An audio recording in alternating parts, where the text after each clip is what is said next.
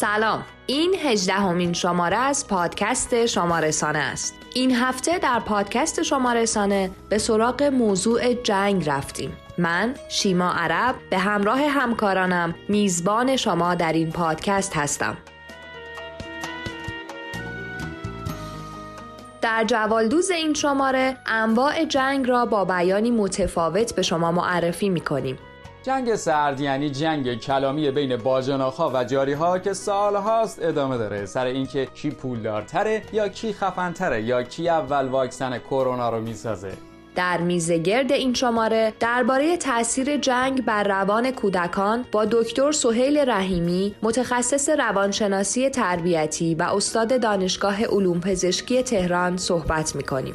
کودک جنگ زده رو من به دو بخش تقسیم می کنم یک کودکی که مستقیما درگیر جنگ بوده و یا هست و دوم کودکانی که تماشاگر صحنه های جنگ و آسیب های اون از رسانه ها هستند. در صفر تا صد این شماره ترفندهای کار با فضای ابری در اینترنت را به شما آموزش می دهیم همه شما یه سری فایل مثل عکس، فیلم، متن و کلی چیزایی دیگه دارید که مثلا دلتون می‌خواد جاشون امن باشه.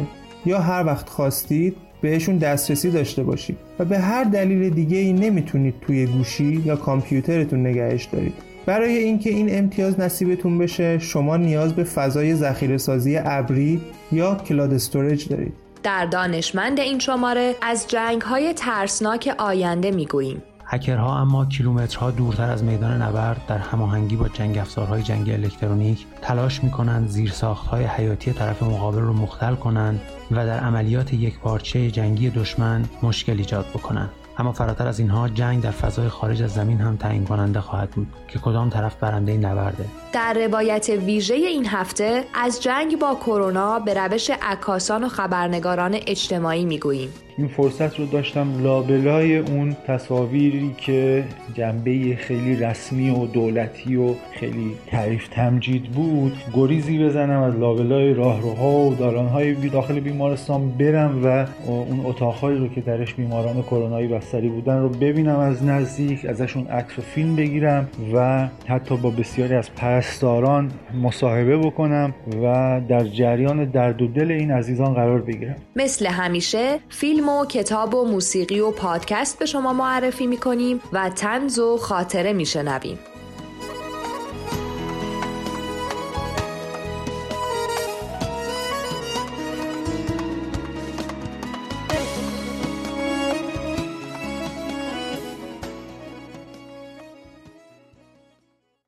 در چند خط امروز به سراغ کتاب قطعات گم شده نوشته هادی معیری نژاد رفتیم. چند خط رو با صدای کامران خانزاده بشنویم.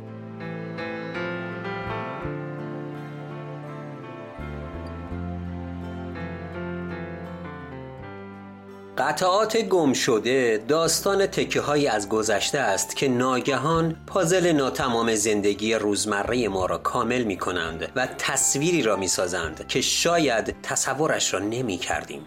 ماهان که دانشجوی دکترای رشته مطالعات اسکاندیناوی در دانشگاه اپسالای سوئد است در خلال تحقیق درباره اسطوره های موازی بین ایران پیش از اسلام و اسکاندیناوی با پیرمرد عجیب و دخترش آشنا می شود که نقش غیر قابل باوری در گذشته او و کشورش داشتند.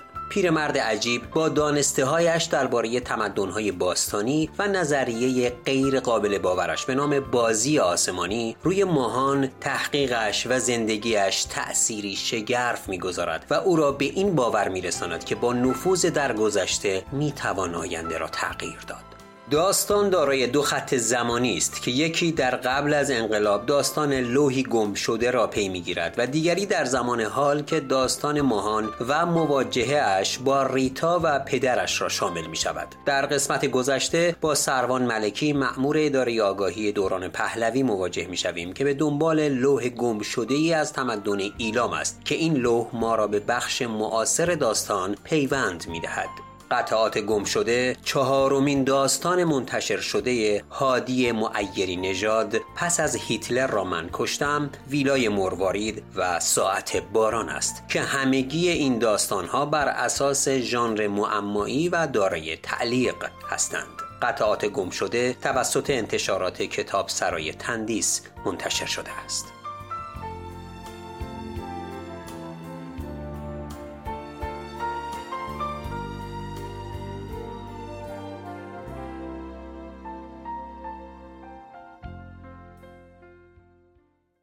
در خانش این هفته هادی معیری نژاد نویسنده کتاب قطعات گم شده بخشهایی از کتابش رو برامون خونده.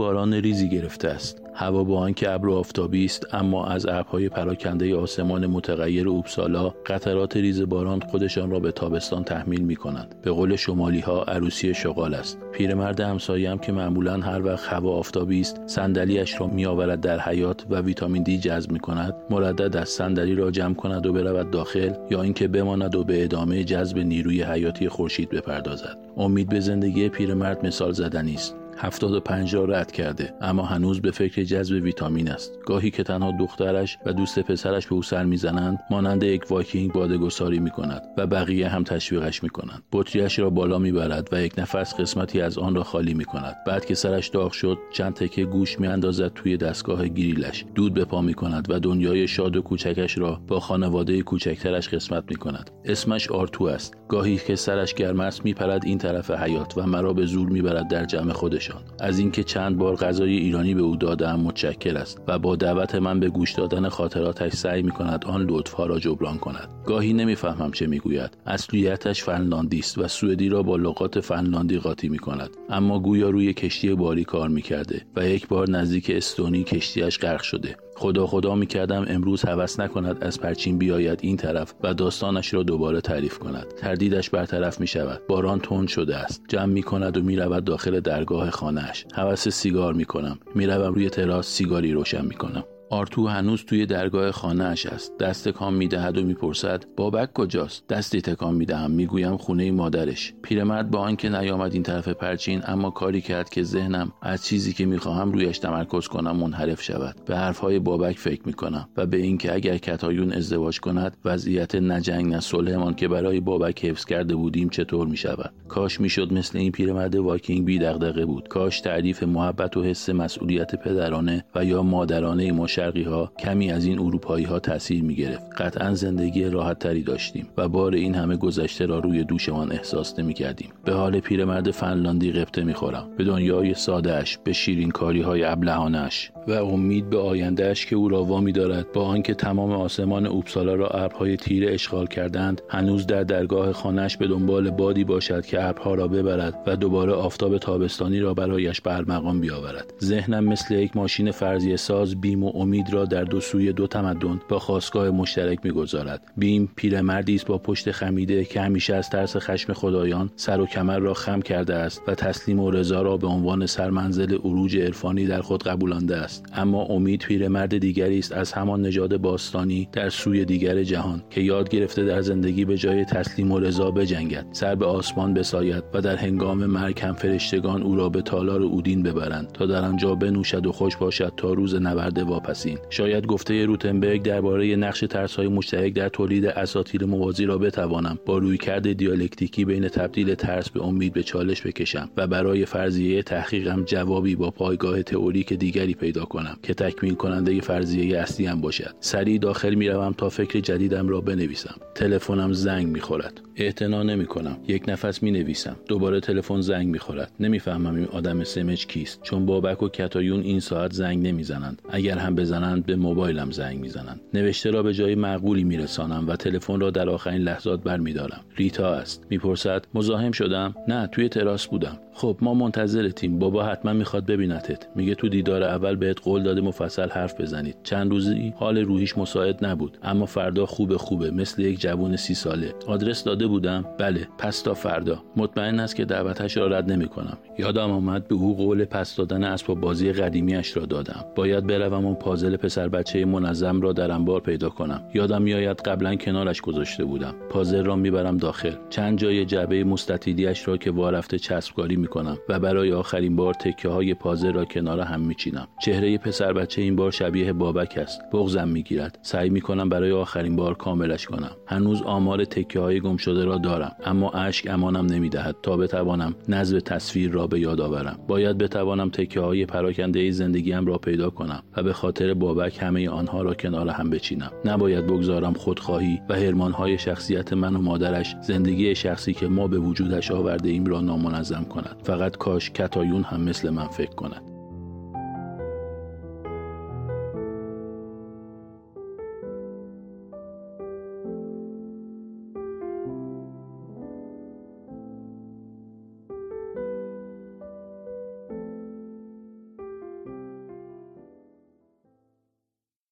سوال ترسناک این روزهامون درباره جنگ های آینده است. وقتی که قرار زندگیمون در دستای یه اپراتور باشه. دانشمند رو با صدا و قلم علی رنجبران بشنویم. کشتی های جنگی روی آب به سمت هم هر نوع جنگ افزاری رو که تصور کنید پرت می‌کنن. از رگباری از موشک های کروز گرفته تا لیزر. هواپیماهای رادارگریز در آسمون مشغول جنگ و گریزن در حالی که از طرف هواپیماهای بی سرنشین و هوشمند حمایت میشن. هکرها اما کیلومترها دورتر از میدان نبرد در هماهنگی با جنگ افزارهای جنگی الکترونیک تلاش می‌کنند زیرساختهای حیاتی طرف مقابل رو مختل کنند و در عملیات یک پارچه جنگی دشمن مشکل ایجاد بکنند. اما فراتر از اینها جنگ در فضای خارج از زمین هم تعیین کننده خواهد بود که کدام طرف برنده نبرده. آیا اینها تصویری از یک رمان تخیلی است یا واقعیتی که در صورت بروز جنگ در آینده شاهد اون خواهیم بود؟ راستش پاسخ هر دو گزینه است. در صورت بروز جنگ های معمولی که همین حالا هم در جریان هستند چنین چیزهایی به ندرت دیده خواهد شد. اما اگر جنگ بین دو قدرت بزرگ در بگیره اوضاع فرق می‌کنه. مثلا اگر جنگ سرد فعلی بین چین و آمریکا با همکاری روسیه یک مرتبه داغ بشه اون وقت ممکنه شمه از اون چه تصویر شد و یا حتی بدتر دیده بشه. در این صورت جهنم بر زمین حکم فرما میشه.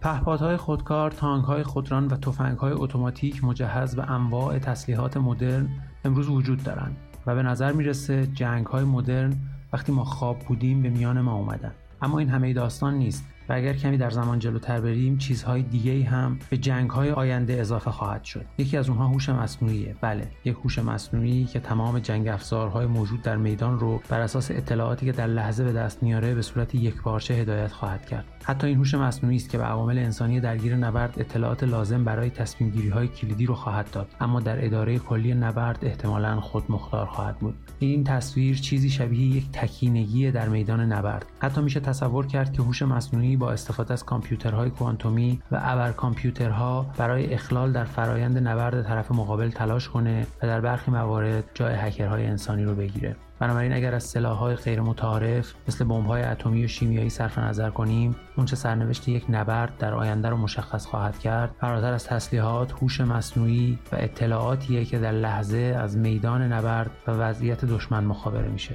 بنابراین عجیب نیست اگر دامنه این نبرد به فضا هم کشیده بشه و طرفین درگیر تلاش کنند که ماهواره های جاسوسی طرف دیگر رو حک یا سرنگون کنند همه این تمهیدات ظاهرا برای کاستن از ریسک انسانی طراحی شده.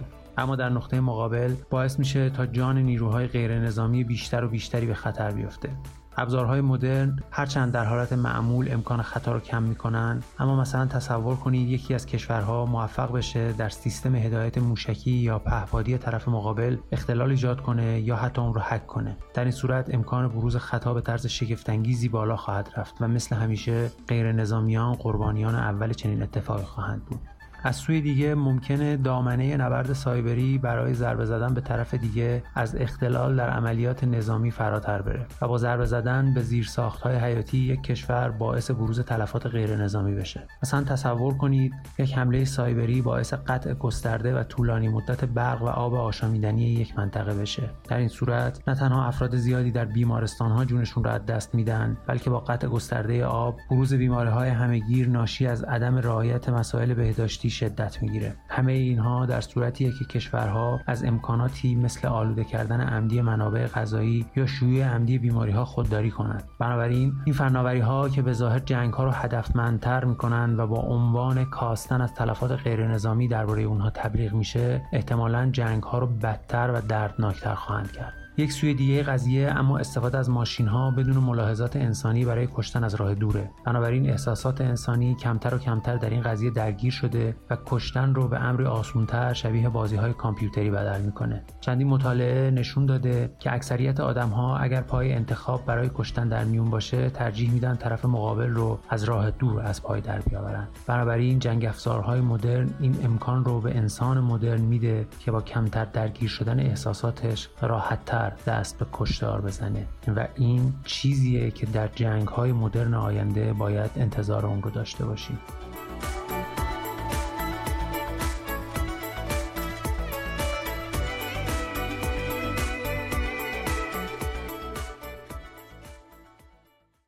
جنگ تلخترین سوژه جهانه. اما در جوالدوز این هفته نگاه متفاوتی به اون داشتیم. جوالدوز رو با قلم مهدیسا سفریخا و صدای محمد حسین رمزانی بشنویم.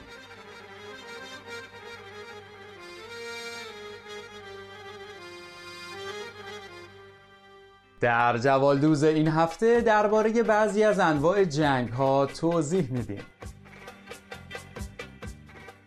جنگ سرد جنگ سرد یعنی جنگ کلامی بین باجناخا و جاریها که سالهاست ادامه داره. سر اینکه کی پولدارتره یا کی خفنتره یا کی اول واکسن کرونا رو می‌سازه. جنگ بیولوژیکی. جنگ بیولوژیکی یعنی جنگی که مامان ها راه میندازن که ثابت کنن ژنتیک بچه یا دستکاری شده است یا به طور کامل همه ژن بازندگی و لوزر بودن بچه به خانواده پدریش رفته. جنگ اقتصادی یعنی تحریم اقتصادی ما از طرف پدرمون که از سال چهارم دانشگاه شروع میشه و در صورتی که بعد از اون کار پیدا نکنیم وارد فاز نظامی میشه. در گام بعدی هم سویفت رو میبندن که نتونی حتی از مامانت پول بگیری. جنگ سایبری. جنگ سایبری یعنی دعوا با اونی که وسط دعوا از آدم تندتر تایپ می‌کنه و وسط چت بلاکمون می‌کنه و پیغام انزجارمون هیچ وقت به گوشش نمی‌رسه. جنگ شیمیایی. جنگ شیمیایی یعنی وقتی که دانشجوییم و هر شب شام یا کنسرو لوبیا یا تون ماهی می‌خوریم. این جنگ از ساعت دو نیم نصف شب با مشاهده تحرکات حول دستشویی خوابگاه شروع میشه و تا صبح روز بعد ادامه داره. جنگ هوایی. جنگ هوایی یعنی تو توییتر توییت هوایی می‌زنیم برای طرف و تو اینستاگرام با لشکر فالووراش از خجالتمون در میاد. مصداق بارز اینه که حرفو که بندازی صاحبش برش میداره. جنگ چریکی. جنگ چریکی یعنی عملیات آزادسازی دوستان از چنگال پدر مادرشون در شب امتحان برای مصرف قلیون دو سیب نعنا در این ایام. جنگ فرسایشی یعنی جنگ ما و بابامون بعد از سی سال که با جمله والا ندارم به پیر به پیغمبر ندارم شروع میشه و با اخراجمون از خونه به پایان می‌رسه. جنگ واسطه ای جنگ واسطه ای یعنی اعتلاف امه و زنمومون برای اثبات اینکه چه کسی زمین های پدر بزرگمون رو بالا کشیده سال هاست ادامه داره و قراره به نسل بعدی هم منتقل بشه. جنگ روانی. جنگ روانی یعنی شایعه قبولیمون در کنکور دکترا که باعث میشه نیمی از فامیل از حالت screen saver و فامیل نما در مسابقات فامیلی بیرون بیان و دنبال گرفتن آمارمون باشن.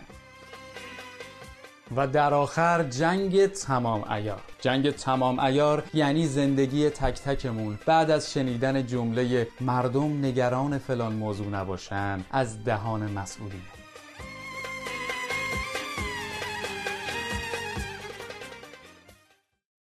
در روایت ویژه این هفته کمیل فتاحی عکاس و خبرنگار اجتماعی از موج اول کرونا گفته و از ترسها و امیدهاش در فریم به فریم عکسهاش.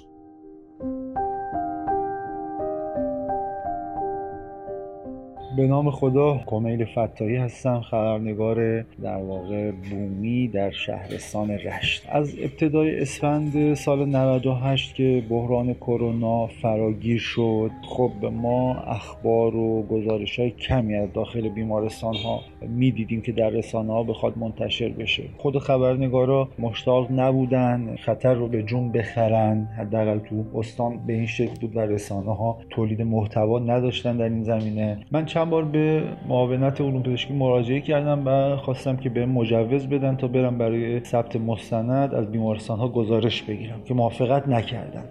چند روز گذشت و من تو اون ایام حالا چند تا گزارش از سطح شهر می‌گرفتم و از تعطیلی بازار و تاثیر کرونا بر کسب و کار به صلاح مردم. تا اینکه 25 اسفند بهمون زنگ زدن و گفتن مسئولین می‌خوان هر روز برن به یکی از بیمارستان ها سر بزنن.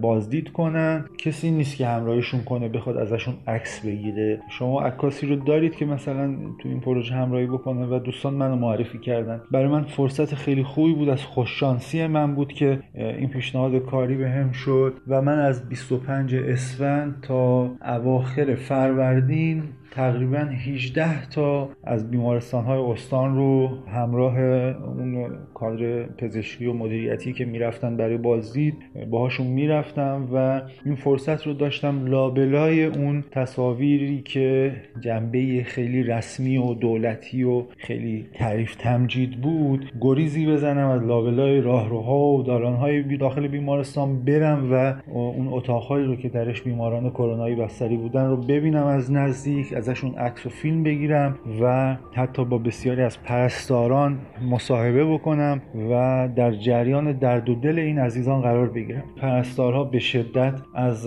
در اختیار نداشتن امکانات اولیه مثل ماسک و گان و شیل واقعا گلایه داشتن و می‌گفتن که ما به سختی و با وسایل در واقع استفاده شده ساعت زیادی رو داریم کشیک میدیم و داریم خدمات رسانی می‌کنیم. تا اینکه بعد البته بعد از یک و دو ماه دیگه اوضاع کنترل شد و به اندازه کافی امکانات در اختیار بیمارستان ها قرار گرفت. اما از دیگر جلوه های جالبی که من تو این تجربه کاریم دیدم اهمیت کمک رسانی بود که مردم داشتن. هر رویداد ناگوار عمومی که رخ میده همیشه مردم در صحنه هستن و کمک می‌کنن. ولی اینجا به این شکلی که واقعا مثلا شهروندی که چند متر پارچه بخره بخواد تعدادی ماسک بدوزه و اینا رو در اختیار هم محلی هاش یا همسایه هاش و اقوامش قرار بده.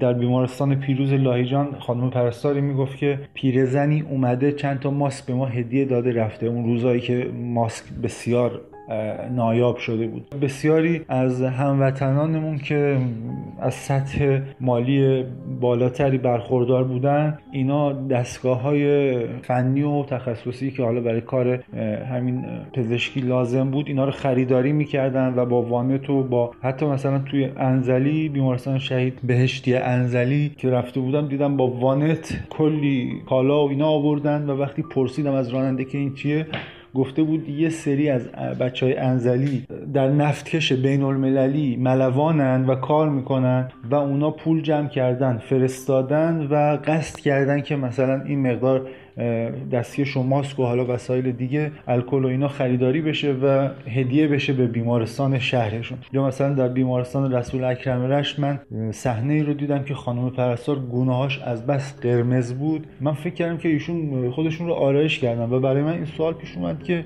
مثلا تو این همه بیمارستانایی که من رفتم ندیدم کادر درمان بخواد به این غلظت خودش رو آرایش کنه و اصلا امکان و شرایطش نیست. و وقتی زوم کردم متوجه شدم که ایشون به خاطر گرما و حرارت بدنشون که تو اون لباس واقعا خسته کننده است و آدم رو عصبی می‌کنه گونه هاش به اون شکل قرمز شده. خب شما ببینید اینها تو این شرایط پست خودشون رو ترک نکردن و جالبه بدونید که تو هفته های اول برخی از پرستارها هم حاضر نشده بودن تو بیمارستان ها حضور پیدا بکنن. و اینا رو وقتی که من از نزدیک می‌رفتم و باشون صحبت می‌کردم میشنیدن می‌گفتن که بله برخی از پرستارا به خاطر امنیت جونیشون نخواستن بیان مثلا به کارشون ادامه بدن و صرف نظر کرده بودن از این خدمت رسانی. و جالبه بدونید که تا همین چندی قبل اینها حتی حقوق شش ماه گذشتهشون رو هم نگرفته بودن. روحیه عزیزان بسیار روحیه درجه یک و بالایی بوده. مثلا در آستانه پرستاری رو به دوربین با لحن خیلی جالبی داشت می‌گفت که به همون مدیری که ما همراهش بودیم می‌گفت که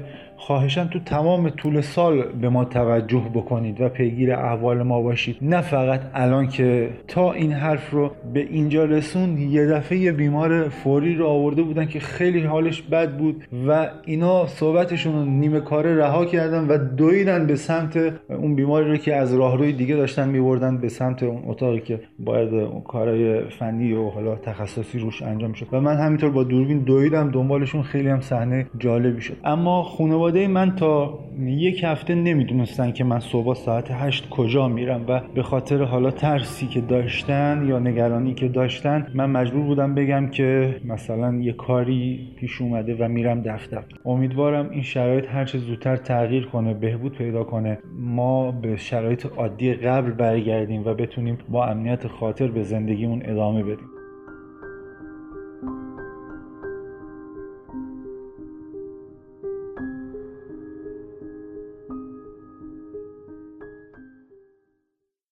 کمپین های انتخاباتی بعضی از مدیران گاهی ترکیبی از جنگ سرد و بیولوژیکی و سایبریه. آیتم تنز بیگانه در خانه رو با اجرای مهدیسا سفریخا و محمد حسین رمزانی بشنویم.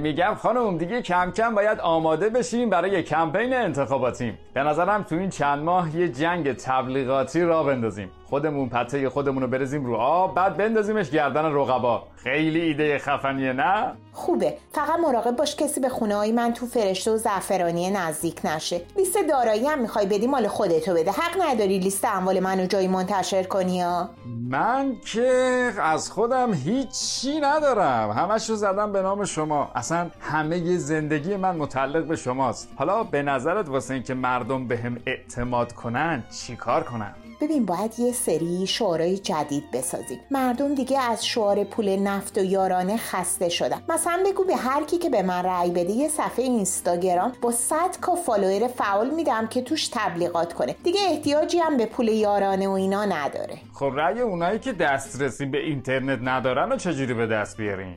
ای بابا چقدر سخت می‌گیری بابا. همون دم انتخابات یه سری به اون مناطق می‌زنی. چهار تا کلیپ خودزنی می‌سازی. بهشون قول میدی که اوضاعشون رو درست کنی. بعد از دو سالم هر روز از بلایایی که مدیران قبلی سر اون منطقه آورده هی مینالی. بعد دو سال دومم میگی می‌خواستم درست کنم اوضاع رو. ولی نشد. یه دشمن فرضی می‌سازی. همه کاسه کوزه ها رو هم سر اون میشکنی. من نمی‌دونم تو از کجا همه چم و خم مدیریت کلان کشور رو بلدی.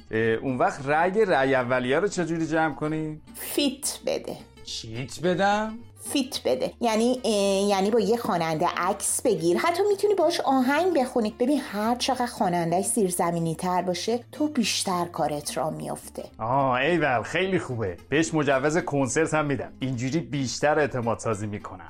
نمی‌خواد حالا خاتم بخشی کنی این وسط. به جاش تمرکز تو بذار رو بالا بردن سواد موسیقی. چهار تا آهنگ از همونایی که خودت کار کردنشون رو ممنوع کردی حفظ کن. همونا رو تو کلیپ انتخاباتیت بخو. اینجوری که رقبا از خجالت هم در میان. میگم می‌خوای یه چند وقتی شنود بذارم تو خونشون یا چند تا پرستو بفرستم خونشون؟ ببین باز من دیشب خواب بودم تو نشستی پای ماهواره خانه کاغذی اینا دیدی؟ مثل که همچین به آشیونه پرستو دسترسی کامل داری آره. نه نه نه نه نه منظورم اینه که وا ندیم. همچین محکم جلوی رقبا در بیایم. لازم نکرد. لازم نکرده بابا. تا خودت نزدیک بود با یکی از همینا مهاجرت کنی. آخرین بار بالای خلیج مکزیک دیده بودنه. مثل که یادت رفته ها. به جای این ایده ها پاشو چهار تا خونه بساز دست چهار تا جوونو بگیر. سه تا مشاور زن بیار تو دفتره. خوبه خیلی خوبه. مخصوصا اون آخری که چند تا مشاور زن بیارم. ببین اینجا من یه فایل دارم از همه اونا که قابلیت مشاوره دادن دارن. بذار گوشیمو بیارم. آها رمزش هم بزنم. دیگه همه این کارا واسه امنیت مردمه. منم مجبورم روی گوشیم رمز بذارم. آها نگاه کن. مثلا این خانم ستاره 23 ساله از ته دنبال یه شوگر شوگر چی؟ شوگر چیه؟ شوکر دنبال شوکره بعد جامعه شده. من با این سیبیلام هم توش احساس امنیت نمی کنم چه برسه به تفلکی خانم ستاره؟ ببینم تو یه پوشه داری برای انتخاب مشاور اونم مشاور زن؟ و وقتی این آدم رو از کجا پیدا کردی؟ ای, ای, ای وای نه نه. مثل اینکه خط رو خط شد. اینا فایلای رجبیه. امانت مونده بود پیش من. یعنی برای حفظ امنیت گفتم منم یه کپی ازشون داشته باشم. لعنت بهت رجبی که من همش باید گندای تو رو پاک کنم. ببین اصلا قضیه مشاور زن منتفیه. نادان من خودم و خواهرم و خواهرتو برای این کار در نظر گرفته بودم. گفتم هر کدوممون نماینده یه قشر از زنان میشیم. تو میای برای من پروندگی چتای یاهوت رو رو می‌کنی؟ خیلی بیچشم رویی بدش من اون گوشی رو. گفتم بدش من. ای وای ای وای ای. دستم خورد دستم خورد. فایل های رجبی پاک شدن. میگم اصلا این جریان مشاور زن رو فراموش کنیم. چه کاریه؟ حالا شما هم خسته میشی. هم ممکنه در معرض خطر کرونا باشین. همینجا تو خونه دورکاری می‌کنین دیگه. اونجا آدم زیاد رفت آمد می‌کنه. ما که نمی‌تونیم به وزیر و سفیر خارجی ها بگیم بیا تست بده. زایست بابا. ببین فقط یه بار دیگه. فقط یه بار دیگه. اسم زنانو تو کمپین انتخاباتیت بیاری؟ من می‌دونم با تو. چشم.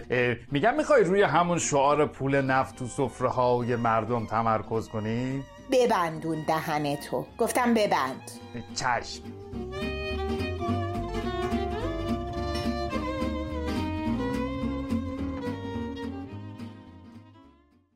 در میزگرد این شماره دکتر سهیل رحیمی متخصص روانشناسی تربیتی و استاد دانشگاه علوم پزشکی تهران از تأثیر روانی جنگ بر روان کودکان با مجید احمدینیا صحبت کرده.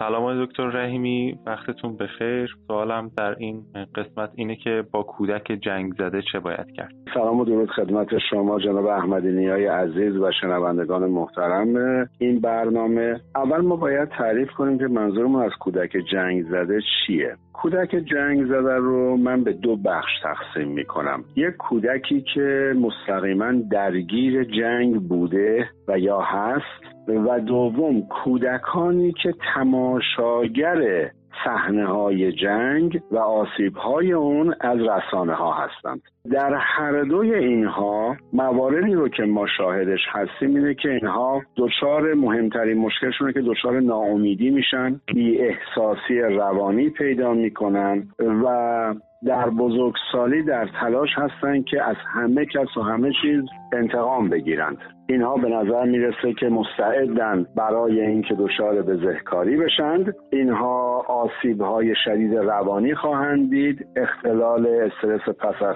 سانحه در اینها بسیار بالا هست و آنهایی که مستقیما درگیر جنگ هستند به احتمال زیاد در بزرگسالی هم میشن سربازان تروریستی و در باندهای تبهکاری قرار می‌گیرند.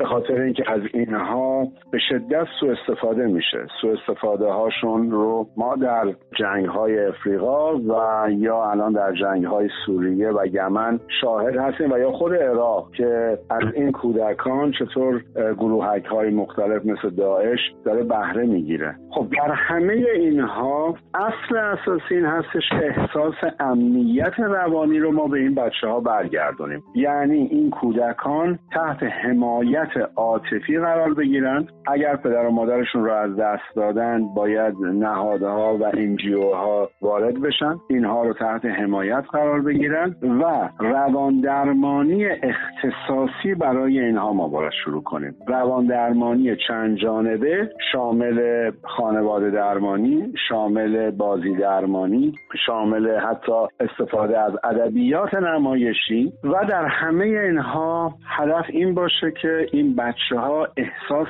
امنیت کنند چون مهمترین چیز امنیت از اینها گرفته شده است. و بعد ما به مرور زمان با برقراری یک سری کلاس های آموزشی اینها رو به زندگی اصلی متناسب با سنشون برگردونیم. در مورد کودکانی که شاهد جنگ هستند در تلویزیون بارها و بارها این رو عرض کردم. مجددا هم خواهش می‌کنم خانواده ها جلوی تماشای تلویزیون رو بگیرن. مطلقا اجازه ندن که بچه هاشون صحنه های خشونت آمیز ببینن. برای این کار باید فرهنگ استفاده از رسانه افزایش پیدا بکنه. در عین حال باید رسانه ها از جمله رسانه ملی خودمون رو تحت فشار قرار بدیم تا هر صحنه خشونت باری رو پخش نکنه و یا در ساعاتی پخش کنه که احتمالا کودک کودکان مورد خوابند ما باید مراقب گوش و چشم فرزندانمون باشیم. و اگر هم احتمالا بچه های ما دیدن حتما از یک متخصص روانشناس کودک استفاده بکنیم. داستان اینه که ما بین 6 تا 11 سالگی رو سن طلایی برای بچه ها می‌دونیم. از این نظر که اونها شروع می‌کنن به اندیشه ورزی در تلاش هستن نیروهای درونی خودشون رو کشف بکنن و حالا یهو جلوی این گرفته میشه. در نتیجه کودک احتمالا دچار روان نجندی و روان پریشی میشه. خب من باید به عنوان یک والد کمکش کنم. رسانه های مختلف کمک بکنن اهالی اندیشه بیان جلو و با تولید برنامه های مناسب مانع تماشای دیدن بچه ها بشیم. چون الان حداقل در کشور خود ما مهم اینه که بچه ها ناظر جنگن ناظر پنهان جنگن و این که تحقیقات دانشمند به نام بندورا نشون داده که وقتی فردی از کودکی پای تماشای تلویزیون بشینه در بزرگسالی دو برابر خشونت بارتر و به سمت جرائم بیشتر خواهد رفت. پس یکی از دلایل این که ما این همه در بزرگسالان خود ایرانی داریم پرخاشگری رو می‌بینیم پرخاشگری آشکار و پنهان رو یکیش به خاطر که دائما توسط رسانه ملی ما داریم بمباران خبری میشه به همه اخبار جنگ و نزاع. پس باید جلوی این رو ما بگیریم. هم رسانه ملی رو وادار بکنیم که اینجور اخبار رو کمتر پخش کنه و هم والدین به اون سواد رسانه ای برسن که مانع بشن از اینکه هر چیزی رو بچهشون ببینه. این برای جامعه ایران فکر می‌کنم الان یک امر حیاتی شده. تا اینکه جلوی بی احساسی افراد و این کودکان گرفته بشه و کودکان استرابشون کم بشه. خیلی از اوقات نوجوانان ما یا کودکان ما بزرگتر که میشن از 18 19 سالگی به بعد همشون یک استراب در دلشون حس می‌کنن نگران ولی نمی‌دونن چی. و همه ناامید و همه دنبال یک نا به قول معروف ناجستنی انگار میگردن که باش آروم بگیرن. خب امکان اینکه وارد فضاهای خلاف و سوء مصرف مواد بشن که تو جامعه ما متاسفانه تو جوانان خیلی زیاد شده وجود داره. پس یکی از کارهای مفید اینه که من گلچین کنم و اجازه ندم هر برنامه رو کودک من شاهدش باشه.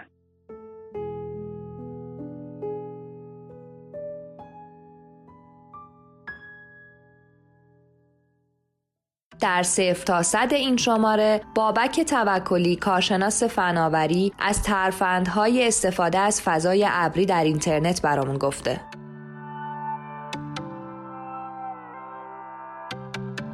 شاید تا حالا براتون سوال پیش اومده باشه که کلاد استورج یا فضای ابری چیه؟ همه شما یه سری فایل مثل عکس، فیلم، متن و کلی چیزهای دیگه دارید که مثلا دلتون می‌خواد جاشون امن باشه یا هر وقت خواستید بهشون دسترسی داشته باشید و به هر دلیل دیگه ای نمی‌تونید توی گوشی یا کامپیوترتون نگهش دارید. برای اینکه این امتیاز نصیبتون بشه شما نیاز به فضای ذخیره سازی ابری یا cloud storage دارید. تمام ویدیوها و موسیقی هایی که به صورت آنلاین در اختیار شما قرار می‌گیره تا ازش لذت ببرید یه جورایی روی همین cloud storage ها ذخیره میشه. و دیگه لازم نیست اونا رو روی device هاتون داشته باشید و حافظشون رو اشغال کنید. چون هر لحظه که بخواید می‌تونید به راحتی بهشون دسترسی داشته باشید. این نوع ذخیره سازی یه امتیاز دیگه هم براتون داره که اگه خدایی نکرده دستگاهتون دزدیده شد، گم شد، خراب شد و یا هر اتفاق دیگه ای براش افتاد دیگه نگرانی ندارید. چون جای فایل هاتون امنه. خب حالا می‌خوام چند تا از بهترین cloud storage ها رو براتون معرفی کنم و از قابلیت های جذابی که شرکت های سازندشون بهشون اضافه کردن براتون بگم. اسم اولین سرویس Dropbox هست که یکی از قدیمی هاست. برای دسترسی به این سرویس می‌تونید به فارسی Dropbox رو search کنید و در اون عضو شید. از طریق مرورگر اپلیکیشن گوشی و نرم افزار روی سیستم عامل کامپیوترتون قابل دسترسیه. ولی متاسفانه فقط دو گیگ بهتون فضای ذخیره سازی میده که ممکنه کافی نباشه. البته می‌تونید با معرفی این سرویس به دوستانتون از طریق لینک اختصاصی که بهتون میده فضای ذخیره سازیتون رو افزایش بدید. همچنین می‌تونیم با ماهی 9 ممیز 99 دلار تا 2 ترابایت فضا به خودتون اختصاص بدید فایل هاتون رو رمزنگاری کنید قابلیت recovery فایل هایی که پاک کردید رو داشته باشید و کلی امکانات دیگه. یه قابلیت پرخرج دیگه هم داره که شما هر عکس یا فیلمی که با گوشی موبایلتون می‌گیرید مستقیما و به صورت خودکار توی Dropbox تون آپلود میشه. با نصب نرم افزارش روی سیستم عاملتون به شما یه پوشه اختصاص میده که هر فایل رو توی اون قرار بدید مستقیما آپلود میشه و دیگه جاش امنه. سرویس پرطرفدار بعدی OneDrive هست که غول تکنولوژی جهان یعنی مایکروسافت اونو عرضه کرده. شما یه account توی live.com می‌سازید و علاوه بر فضای ذخیره سازی بهتون یه ایمیل خیلی شیک و مجلسی و یه تقویم آنلاین برای مدیریت کاراتون به صورت رایگان هدیه میده. من که خیلی سورپرایز شدم. مایکروسافت دست و دلبازی کرده و به شما 5 گیگ فضای ذخیره سازی داده. به به. از اونجایی هم که نرم افزارهای Office ساخته دست این شرکت عزیز هست با ذخیره کردن فایل های Word و PowerPoint و Excel روی فضای ابریتون به صورت کاملا رایگان از تمام امکاناتی که این نرم افزارها دارن به راحتی می‌تونید استفاده کنید. البته لازمش اینه که با این نرم افزارها آشنایی داشته باشید و بدونید که از قابلیتاش چجوری استفاده کنید. فایلاتون رو توی OneDrive ذخیره کنید و توی محل کار، خونه، اتوبوس، مترو و یا هر جای دیگه روش کار کنید. ولی یه قولی بدید که در حال رانندگی فقط حواستون به جلو باشه. با این کار دیگه نیازی ندارید یه نسخه از فایل همه جا داشته باشید و هر دفعه تغییراتی که روی یکی از فایل ها اعمال کردید رو به فایل های دیگه انتقال بدید. OneDrive به شما یه صندوق امانات هم میده که با استفاده از اون می‌تونید اطلاعات سری خودتون رو توش ذخیره کنید و مطمئن باشید فقط خودتون بهش دسترسی دارید. نرم افزار OneDrive به صورت پیشفرض روی ویندوز 10 نصب شده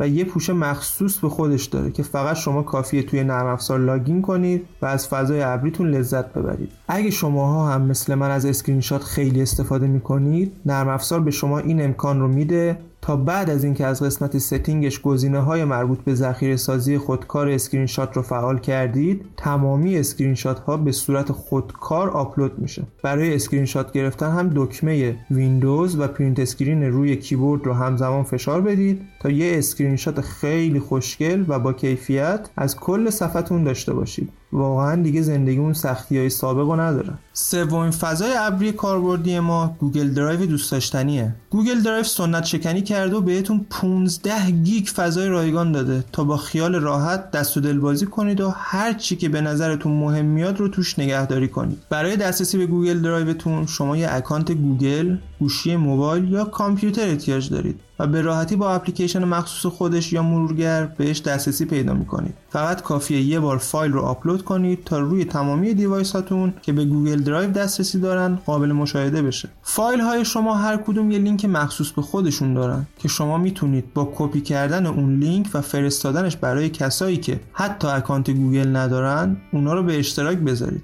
به همین راحتی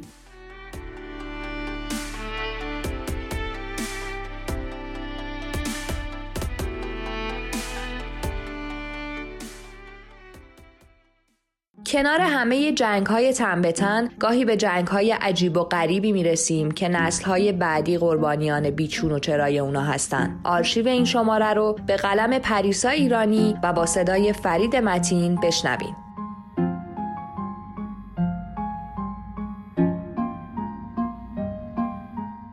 وقتی کلمه جنگ را میشنوید چه چیزهایی در ذهنتان تدایی می شود؟ صدای شلیک هایی که قطع نمی شوند یا صدای هواپیمایی که دیوار صوتی را می شکند؟ تصویر دویدن جمعیت سراسیمه سربازهای جوان در قبار بلند شده ناشی از انفجار یا حرکت ماشین های نظامی یا صدای شیون و زاری و چیزهایی شبیه به این. اما جنگ های دیگری هم وجود دارند که فقط فیزیک آنها فرق دارد ولی عواقبی کم و بیش یکسان دارند. مثل جنگ سرد، سایبری، بیولوژیک، روانی.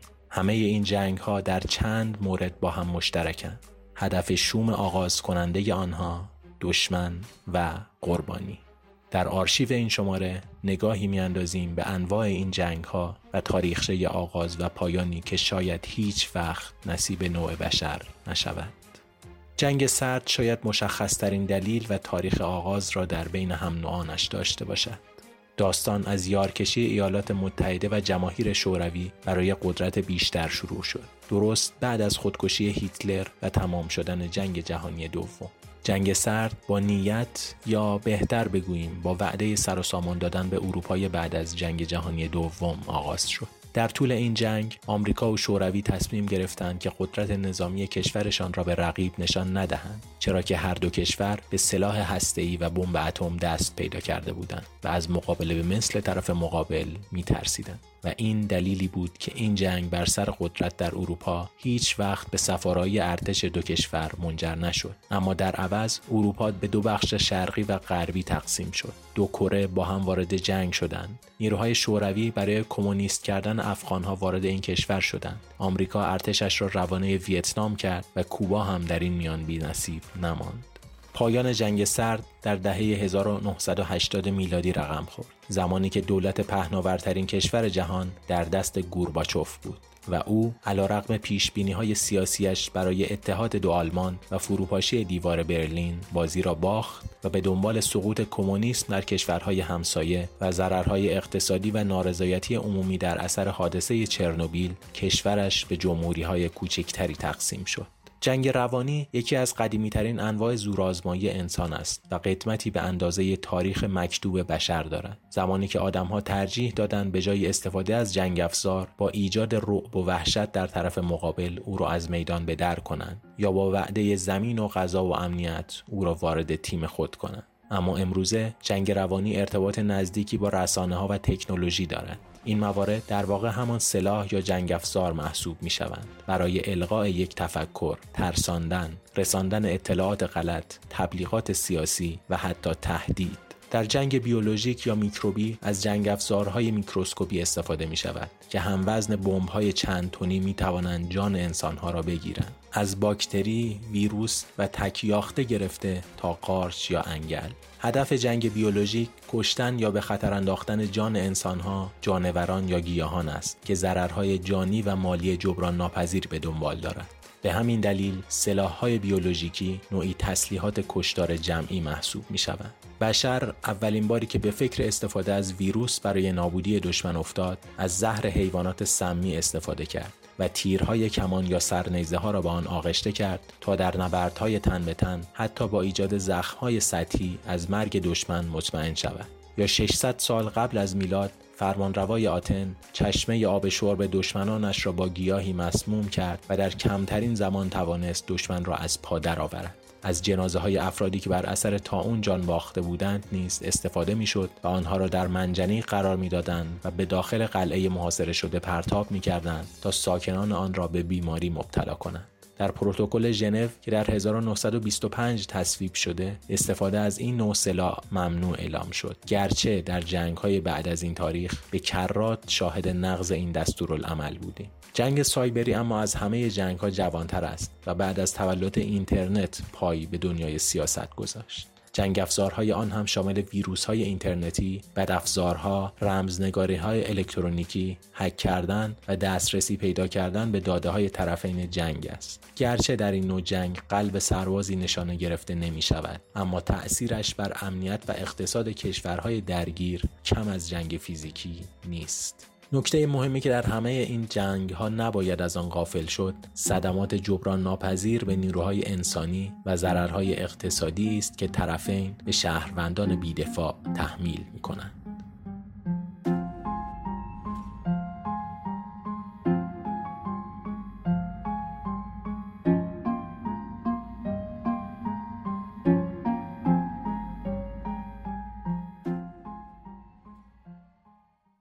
پادکست پرچم سفید پادکستی درباره روایت جنگ های دور و نزدیکه. روایت روزهای بهت و درد و تنهایی و نفرت. در پادکست باز این شماره کیانا سعیدیان پادکست پرچم سفید رو به همون معرفی کرده.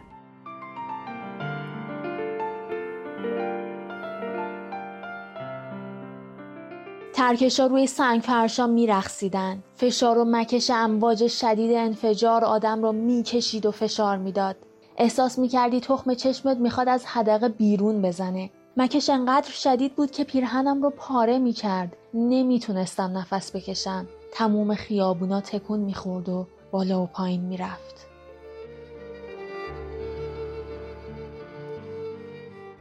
پرچم سفید روایتی است از سیاهترین اتفاقی که در تاریخ بشریت افتاده. روایتی از داستان جنگ. اتفاقی که باعث میشه هزاران نفر کشته بشن و میلیون ها نفر خونه و زندگیشون رو از دست بدن. احسان طریقت در پادکست پرچم سفید از جنگ میگه. جنگ یکی از اتفاقایی که در طول تاریخ متاسفانه به وفور اتفاق افتاده و اثرات مخربش تا سالها، دهها و حتی قرنها بعد از تموم شدن باز هم باقی میمونه. دلایلی که باعث میشن جنگ ها شکل بگیرن زیادن از مافیای اسلحه و پول تا کشورگشایی و گسترش نماد قدرت و حتی دیکتاتوری طبیعتا یه بخشی از جنگ ها هم شامل دفاع از میهن و آب و خاک میشه اما به هر ترتیب جنگ پدیده سخت، سنگین و سیاهه. احسان طریقت و دوستانش در پادکست پرچم سفید به بررسی جزئیات جنگ های مختلف می‌پردازند و روایت هایی که از این جنگ ها باقی مونده رو بررسی می‌کنند. طبیعتا جنگ های مختلف با توجه به جزئیاتی که دارن می‌تونن روایت های کوتاه یا بلندی داشته باشن. اونا تصمیم گرفتن در این پادکست ها تا جایی که می‌تونن و با استفاده از منابعی که در دسترس دارن روایت مناسبی از هر جنگ داشته باشن و این منابع شامل کتاب ها، روایت ها و مستندات رو در انتهای هر اپیزود معرفی می‌کنن. پادکست پرچم سفید در اولین فصل خودش سراغ یکی از سهمگین ترین جنگ ها در تاریخ بشریت که میلیون ها کشته و بی خانمان به جا گذاشته یعنی جنگ جهانی دوم رفته. علت اصلی جنگ جهانی دوم از اشتباهات عهدنامه ورسای که ظاهرا به جنگ جهانی اول پایان داد شروع شد اما اونها سراغ نطفه این جنگ یعنی شخص آدولف هیتلر یا همون رایش سوم رفتن و روایت را از اونجا پیگیری کردند پادکست پرچم سفید تلاش می‌کنه که تصویری از جنگ این اتفاق تلخی که بشر بارها و بارها تجربه کرده ترسیم کنه. تا شاید هر کدوم از ما بیشتر از قبل به اتفاقهای اطرافمون فکر کنیم و تا جایی که میشه کمک کنیم این اتفاق تلخ دیگه رخ نده.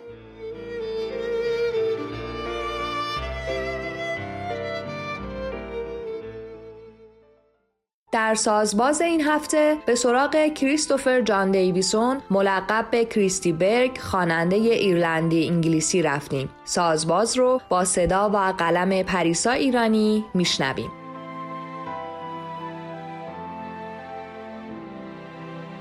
کریستوفر جان دیویسون ملقب به کریستی برگ خواننده انگلیسی ایرلندی تبار سبک پاپ موضوع سازباز این شماره است. خواننده دنیا دیده که این روزها هفتاد و یکمین سال زندگیش را میگذراند.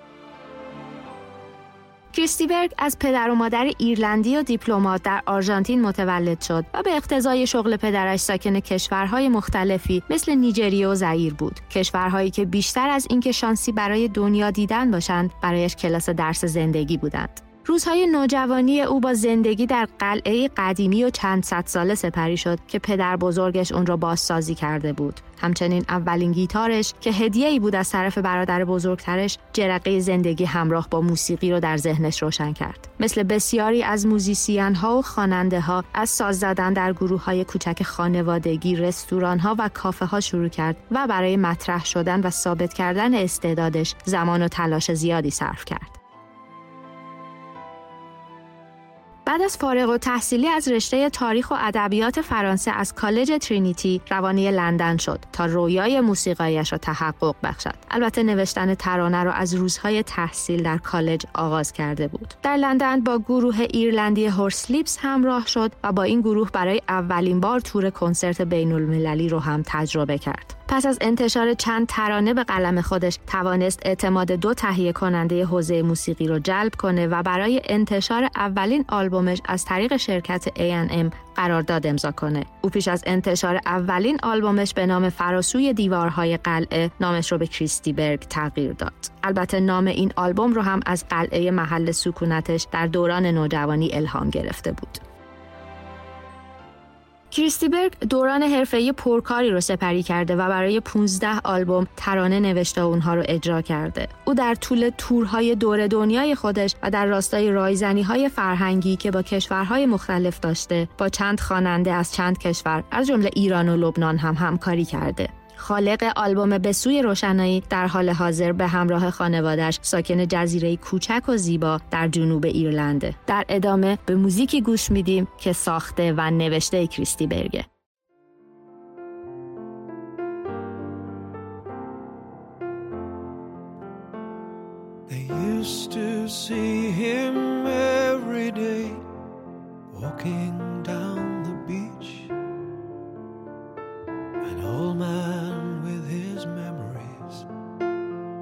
No friends or family. They say he'd been a soldier and a hero from the war, a solitary man who lived alone. And on the day he his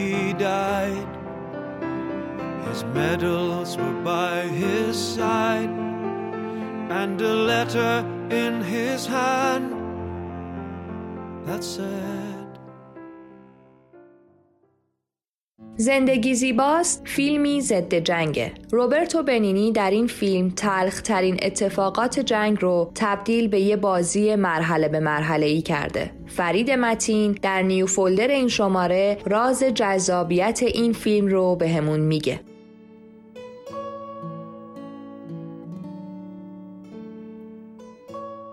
وقتی با فیلمی از سینمای جنگ مواجه میشیم باید به دو مسئله درباره اون فیلم پاسخ بدیم.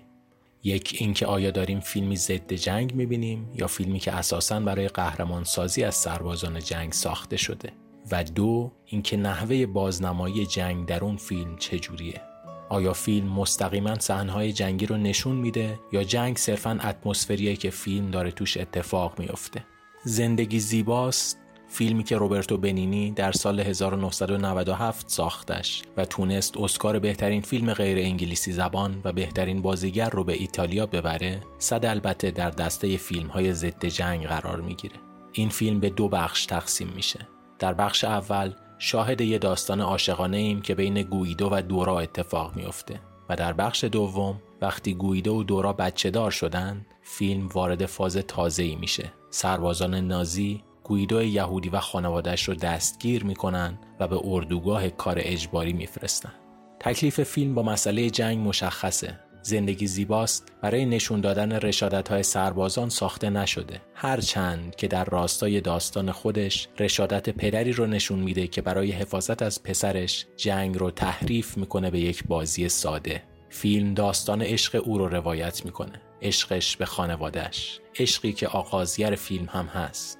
داستانی عاشقانه که سایه جنگ کم کم تهدیدش می‌کنه پس اینجا تکلیف اون با پرسش دوم هم مشخص میشه اینکه نحوه بازنمایی جنگ در فیلم چه صورته فیلم اساساً برای نشون دادن جنگ ساخته نشده همونطور که صحنه جنگی هم در فیلم نمی‌بینیم.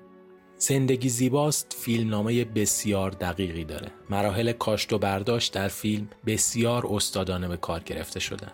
دو معمایی که در طول فیلم بین دکتر آلمانی و گویدو بازی میشه در این زمینه بسیار قابل توجهن. هر چی بزرگتر باشه کمتر میبینیش. این معمای اوله که جوابش میشه تاریکی واجهی که می‌تونه استعاره ای از جنگ باشه اینکه سایه جنگ بر زندگی آدمهای داستان خواهد افتاد در معمای دوم هم میشنویم اگه اسممو بگی دیگه وجود ندارم جواب این معما هم میشه سکوت. سکوتی که به بازی اشاره داره که گویدو و پسرش در اردوگاه می‌کنن.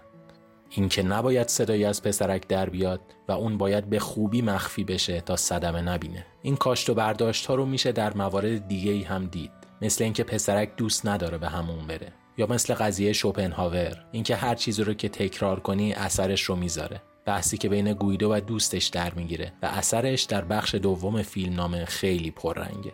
زندگی زیباست با همه این تمهیدها و دقتها تبدیل به فیلم ماندگاری در تاریخ سینما میشه. فیلمی که در آخر هم به یک پایان فراموش نشدنی می‌رسه. یک پایان تلخ و شیرین اعجاب انگیز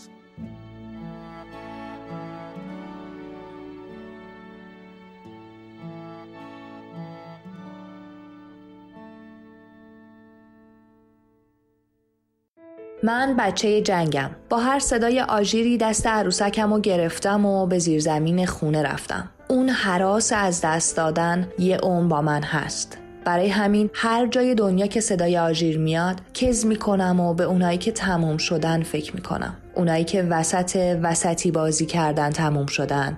یا اونایی که تو راه خونه با یه سطل ماست و دوتا نون تموم شدن. یا کنار چرت تابستونی با دلهوره و عاشقونه تموم شدن. دلم برای کودکی که عروسکش رو زیر آواره های خونش توی حلب و صنعا و بغداد و افرین پیدا نکرده میسوزه و اون طرفتر بوی جزقاله شدن مادرش رو تا آخر عمر باید زندگی کنه. وسط جنگ خلیج ما و تنگه شما دلم برای سربازی که وقتی مادرش مرد تو مأموریت بود میسوزه. سالهاست که دنیا یادمون میاره تصویر کلاس های خالی و بچه هایی که پی عروسکشون رفتن و برنگشتن رو دوره کنیم. یادمون میاره که صدای آژیر چقدر تنها ترمون می‌کرد. یادمون میاره که دنیا برای جا دادن آرامش تو آغوش بچه هایی که دلشون مادر می‌خواد چقدر تنگه. من بچه جنگم. از اونایی که وانه میدن و رهانه می‌کنن خاطره های خونه 1369 حافظشون رو. من این خونه های حافظه رو به اسم می‌شناسم. به اسم مرجان مادری تو ایرباس 655 و علی مردی که با پاهاش رفت جبهه و بدون اونها برگشت و زنی که توی صف کپون گوشت یخزده شهید شد. من همه این خونه های حافظم رو به اسم می‌شناسم. خونه 543 ومش متعلق به مادریه که چهل سال دنبال یه نشونه از پسرش گشت. وقتی مرد پسرش برگشت از آخرین تفحص تو ارتفاع 1200 متری. قبل از رفتن به جبهه ترس از ارتفاعش رو کنار گذاشت و به مادرش قول داد زود برگرده. زود برنگشت. ما رو در تلگرام، اینستاگرام و همه اپلیکیشن های پادکست دنبال کنین و به همون از ترس هاتون توی زیرزمین های آژیر زده و از آرزوهاتون برای پایان جنگ در دنیا بگین. بذارین دنیا رو رنگی بسازیم بدون سیاهی و دودهای ناشی از انفجار. میگذرد کاروان روی گله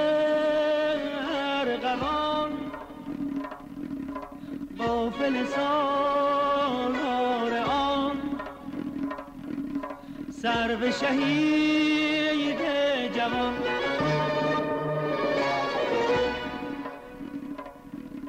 در غم این عاشقان چشم فلک خون فشان. داغ جدا